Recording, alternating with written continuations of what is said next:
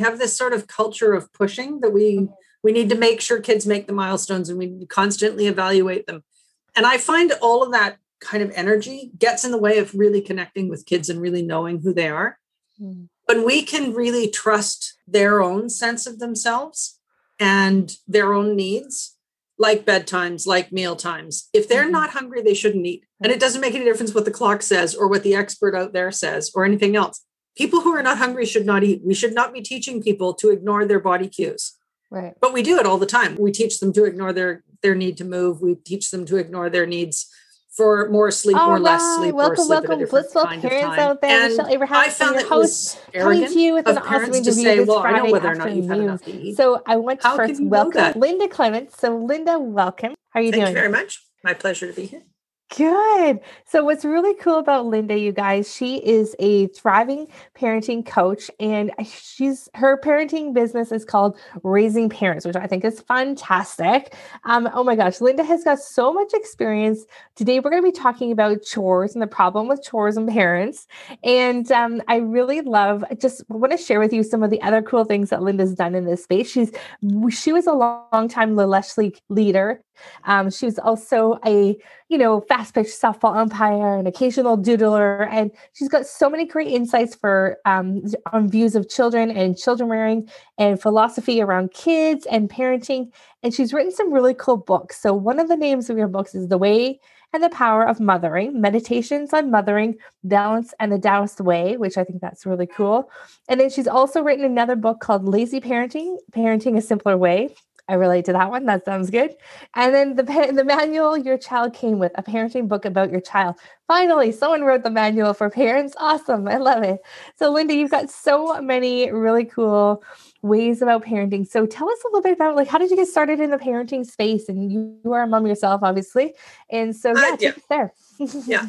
Yeah, I, I was a little when I was a La Leche League leader. I had a group of moms who just never left. They just, they just kept coming and their kids kept coming and and eventually it became sort of this experienced parents group where every now and then this new mom would show up with a tiny baby and stare in horror at the noise of all the children.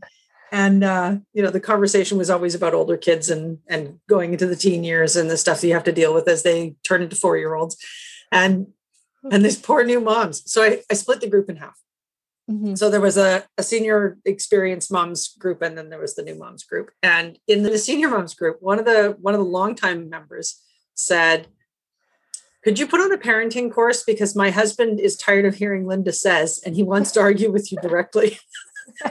That's amazing. at around the same time, I had been looking at the possibility of becoming a life coach in general because I had always been the person who, you know, in grade two, people were asking me how to spell things. And people would phone me up randomly and say, Hey, where can you get this thing? What is this? How does this work? Kind of all the time. Like it's just part of my life. People phone me and ask me things. And I also have that kind of, you know, tell me everything face. So I would find out these weird stories about all kinds of different people. So I had this really big sort of base of mm-hmm.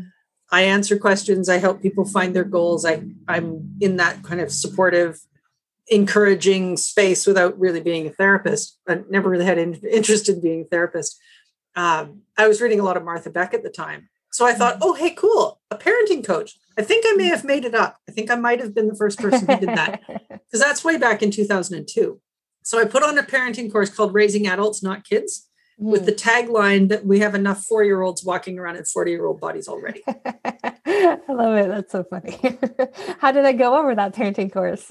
it was very successful. I, I, ran it three or four times live in Victoria, and then mm-hmm. things stirred up in my life, and and it kind of changed. But mostly, my my clients have always been online, which is mm-hmm. really odd.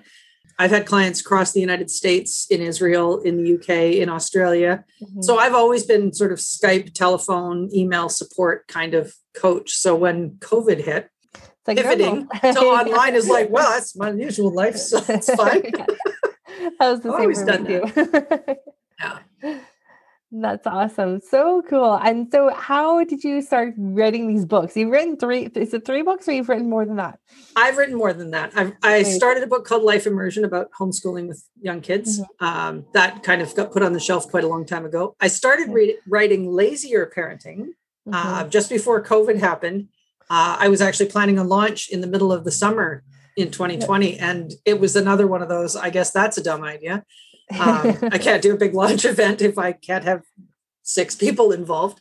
So I'm not going to do that. That's when I decided to make the ebook, the parent, the, the manual your child came with, mostly because people have been asking for it for years. Everybody says, well, I just need a manual. I just need to know how to, how to do this. Why did they let me take this baby home from the hospital without a manual? Didn't get certified first.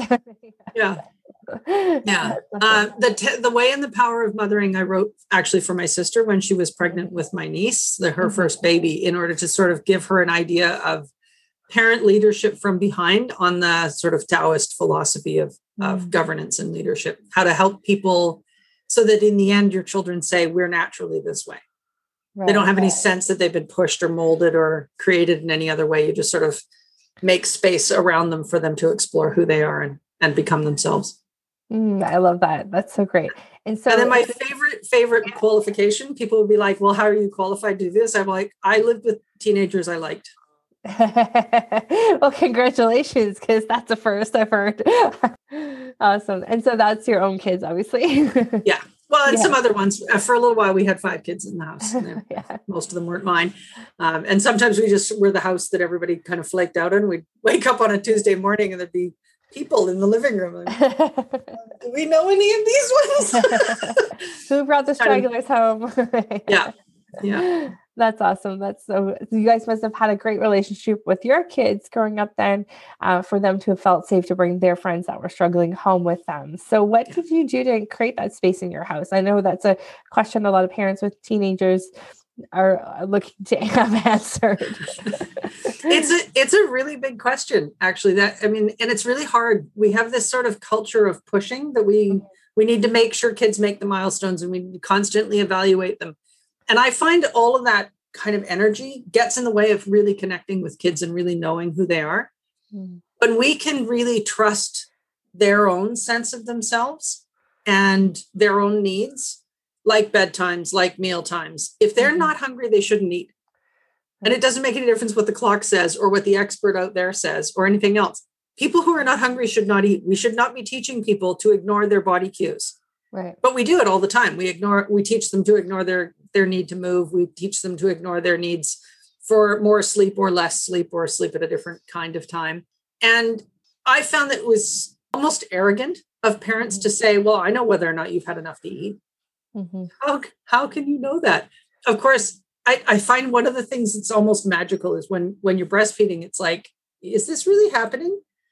There's a real sort of disconnect because you can't measure it and you can't see it and you can't really i mean the baby doesn't gain so much weight in a feeding that you can tell they actually ate anything. You're like is this really happening? So it really challenges your ability to trust the process and to trust their bodies to know best for them and just to allow them to be themselves and create ways for them to accomplish what it is that they want to accomplish. Mostly kids come with a, a deep need. That need doesn't go away. We just kind of stomp on it as a culture. They have, they have a deep need to become adults and they really want to become adults. So when we're talking about chores and children, why not segue into that now? Um, quite often, little kids, like 14 month old kids, want to do what mom's doing. They want to do what dad's doing. And they get this sort of pushed away, leave me alone, you don't fold the towels right, or you can't hold the screwdriver, or here's a toy thing yeah. instead of a real thing. So they have this sort of long period of their lives when they were really interested and really wanted to, and that got pushed and shoved away mm. for so long because it's faster if I just do it myself or whatever, or it's just not safe for you to do it. So that when they get to the ages when, you know, the school age kids could be doing it, mm-hmm. they're incredibly resistant to it because all they remember is kind of bad feelings around it. Like mm. just don't they don't want to anymore because it makes them feel icky. It reminds them of that deep need that was sort of shoved away. And overcoming that is is a bit of a challenge actually. It's it's mm. hard to get sort of through that yes, I pushed you away when you really wanted to do it a long time ago and now you see it as something you shouldn't have to do because for a really long time I told you I didn't want you to. Like that's a hard thing to overcome. Right. But really, chores are a funny thing. In some cultures, if you went to somebody's house for dinner, they would tell you all about how long it took them to prepare the meal and how many grocery stores they had to go to and how much time they spent polishing the house, because all of that is considered a gift to the guests. Mm. And here we're like, oh no, our house is always this perfect. so we always we have this like illusion that we don't do it. Mm-hmm. That kind of goes along with the idea that we probably shouldn't have to because it's drudgery and it's and it doesn't have much value and nobody appreciates it anyways when in fact it's us that that have evaluated the work that way mm. and then we wonder why t- why kids don't want to play well i don't want to do what you think is beneath you because if you think it's beneath you i can guarantee you i think it's beneath me mm-hmm. and you, you just can't transmit that to kids and expect them to go oh yeah i'm so doing your housework for you yeah, can't wait to scrub those toilets. Said and no kid ever. yeah, yeah. I just can't wait to do the dishes for you, mom, because you think it's such a horrible job. You shouldn't have to do it. So obviously, being less than human, I should love this. Right. so and how do we navigate know, around this? this well, Mark Twain was right. If, if you value the work, and I and I think parents like really challenge yourself. Do you value this mm-hmm. work? And if you don't, I suggest you stop doing it. Because if you don't mm-hmm. value the work itself and you don't value the product of the work, you're never going to be able to talk anybody into doing it for any length of time. You're just not right. going to be able to. But if you say, oh, you know, whitewashing the fence is the most fun I've had all day, when you're genuinely enjoying the, you know, the entertainment of changing the color of the fence, I mean, people enjoy all kinds of weird things. You never know. If you're doing the things that you value and that you enjoy the process of and the product of, then your kids will be mm. alongside you going, Can I do some of that? It's just more, it's a more attractive energy. And if you want people involved, mm-hmm. You need to make space for them to do it wrong, to try it their way. And if you want them to be mm-hmm. really responsible, you need them to be evaluating it and them to be setting the schedule. Mm. And quite often, parents approach it like, well, you're my staff, and I get to decide when it's perfect enough, and I get to decide what minute it gets done in the day. And it just it just sets up this contention that I think, you know, maybe you could just not have that. Yeah, there seems to be a lot of drama around chores in a lot of households. That's really unnecessary, I think. One of my favorite things from Tai Chi, um, I took Tai Chi a really long time ago from a great guy from Hong Kong. And there's a thing called push hands where you're you push against somebody's hands. And you can do this with anybody. It's a great party trick. It's really fun. So you push your hand and you get somebody else to put their hand up and then you push against mm-hmm. it. And even really little people, if you push against them, they'll hold you up mm-hmm. Automatically without thinking about it.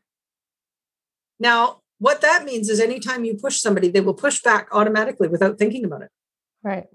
So the way to get where you want to go or to move people the way you want is to be receptive with your energy so that when they push you move with them mm-hmm.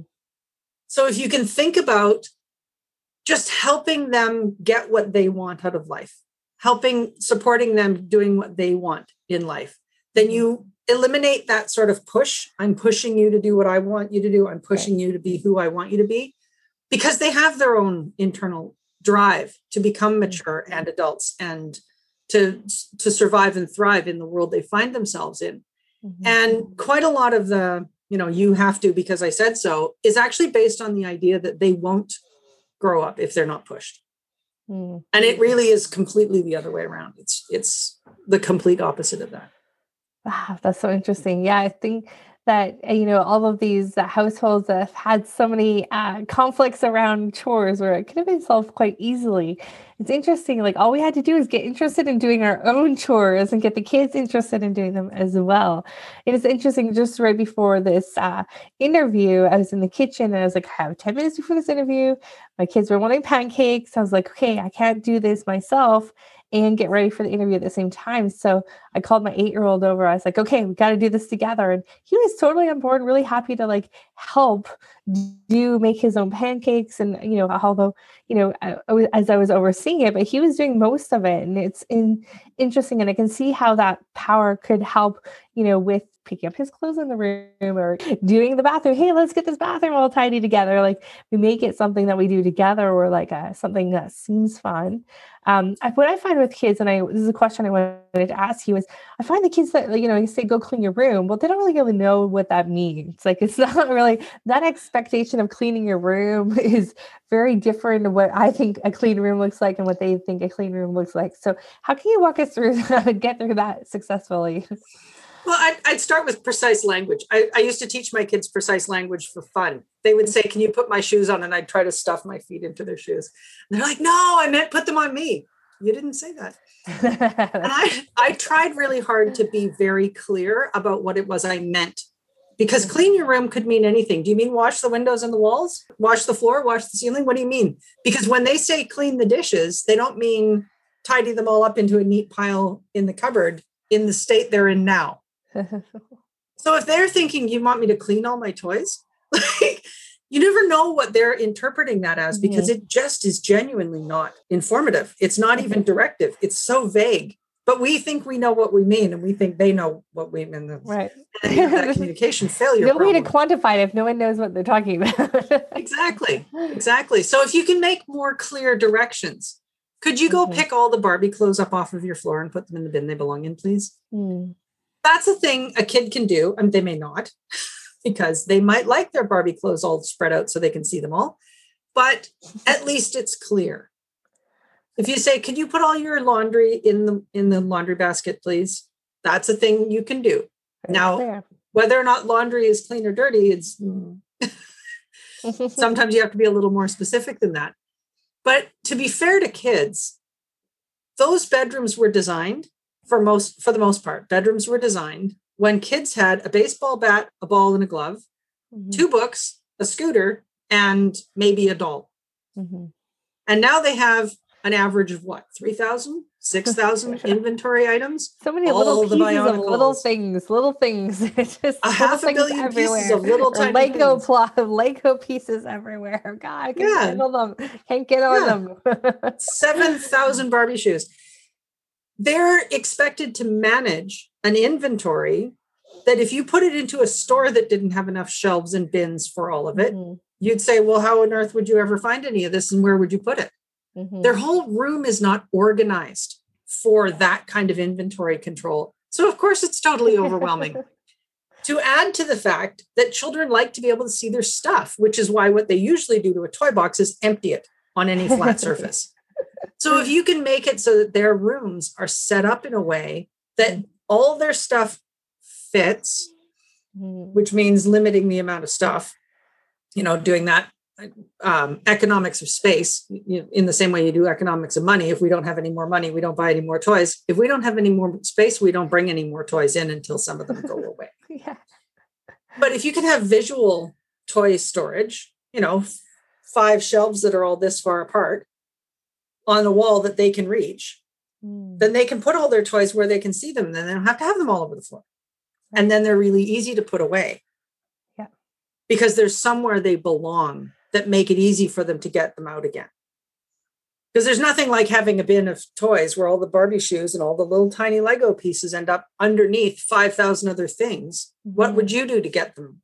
Are you really going to dig through all this? Or are you just going to yeah. empty it into uh, the world? Now I'm drawing the dots as to why there's stuff everywhere in my daughter's room.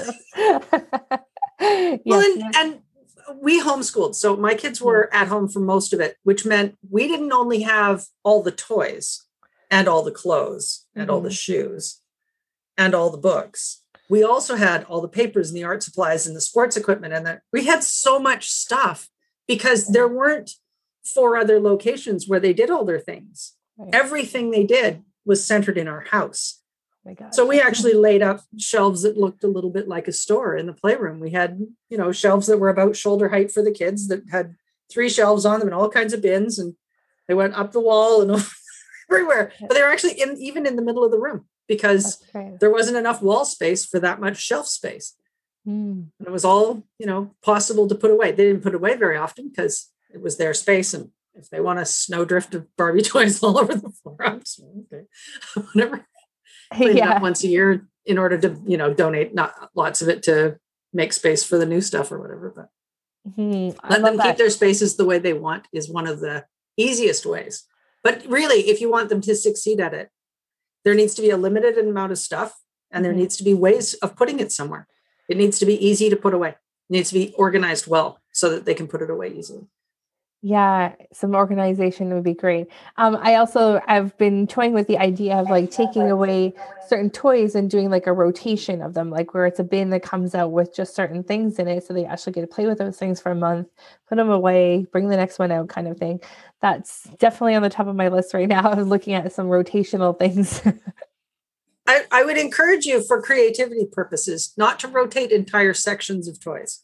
Mm. Like all the Lego goes away and right. the Barbies will come out. If they have different kinds of toys, they will play with them all together. Mm-hmm. The idea of putting mm-hmm. away the toys because they're in a category doesn't work in kids' heads. They use yeah. things in different ways. So making the bins a variety of things just means they'll play with them in a variety of different mm-hmm. ways. I really like Simplicity Parenting's suggestion, which is if it takes more than five minutes to tidy up, you have too much stuff. Mm, interesting. You think, wow, getting rid of all those toys. You think, well, think of all those nice people who can have cheap toys at the Value Village or wherever the thrift, shop, thrift shop or whatever. Like, let them let the other people have it at Goodwill, so they their kids can have some nice, barely used toys instead of yeah. you know kind of the broken end of stuff that usually ends up there. Yeah, exactly. So back to our chores and kids and and parenting and keeping it all, you know, not so so much of a a, a thunderstorm in the house. Let's put it that way. Can you leave us with a couple of tips for our parents to help set them up for success? I think really organize your house around what you actually value. Mm-hmm. Um, for yourself, stop doing chores that you don't value. If you think making a bed is super important and you love the way it looks and you love getting into it later at night, make your bed. If you don't, don't. Mm-hmm.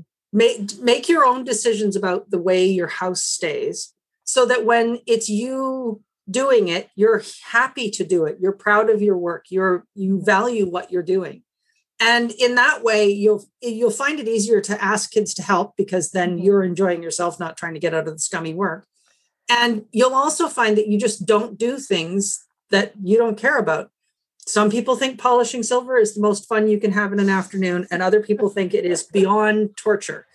So if you don't want to polish the silver, get rid of it. Mm-hmm. Like, don't make work for yourself. Don't make it hard on your kids by having this great long list of things that need to be done. Do what is important to you and what you value, and then your kids will will value it along with you. Mm-hmm. One time I had the most amazing experience, and I don't even know if my kids know I know this happened. we decided because my parents had become vegetarian to do an eight course dinner for eight people in order to make it so that the turkey table was not you know this great big vacancy in the middle of it and it looked weird. So we just did i had a lot of dishes.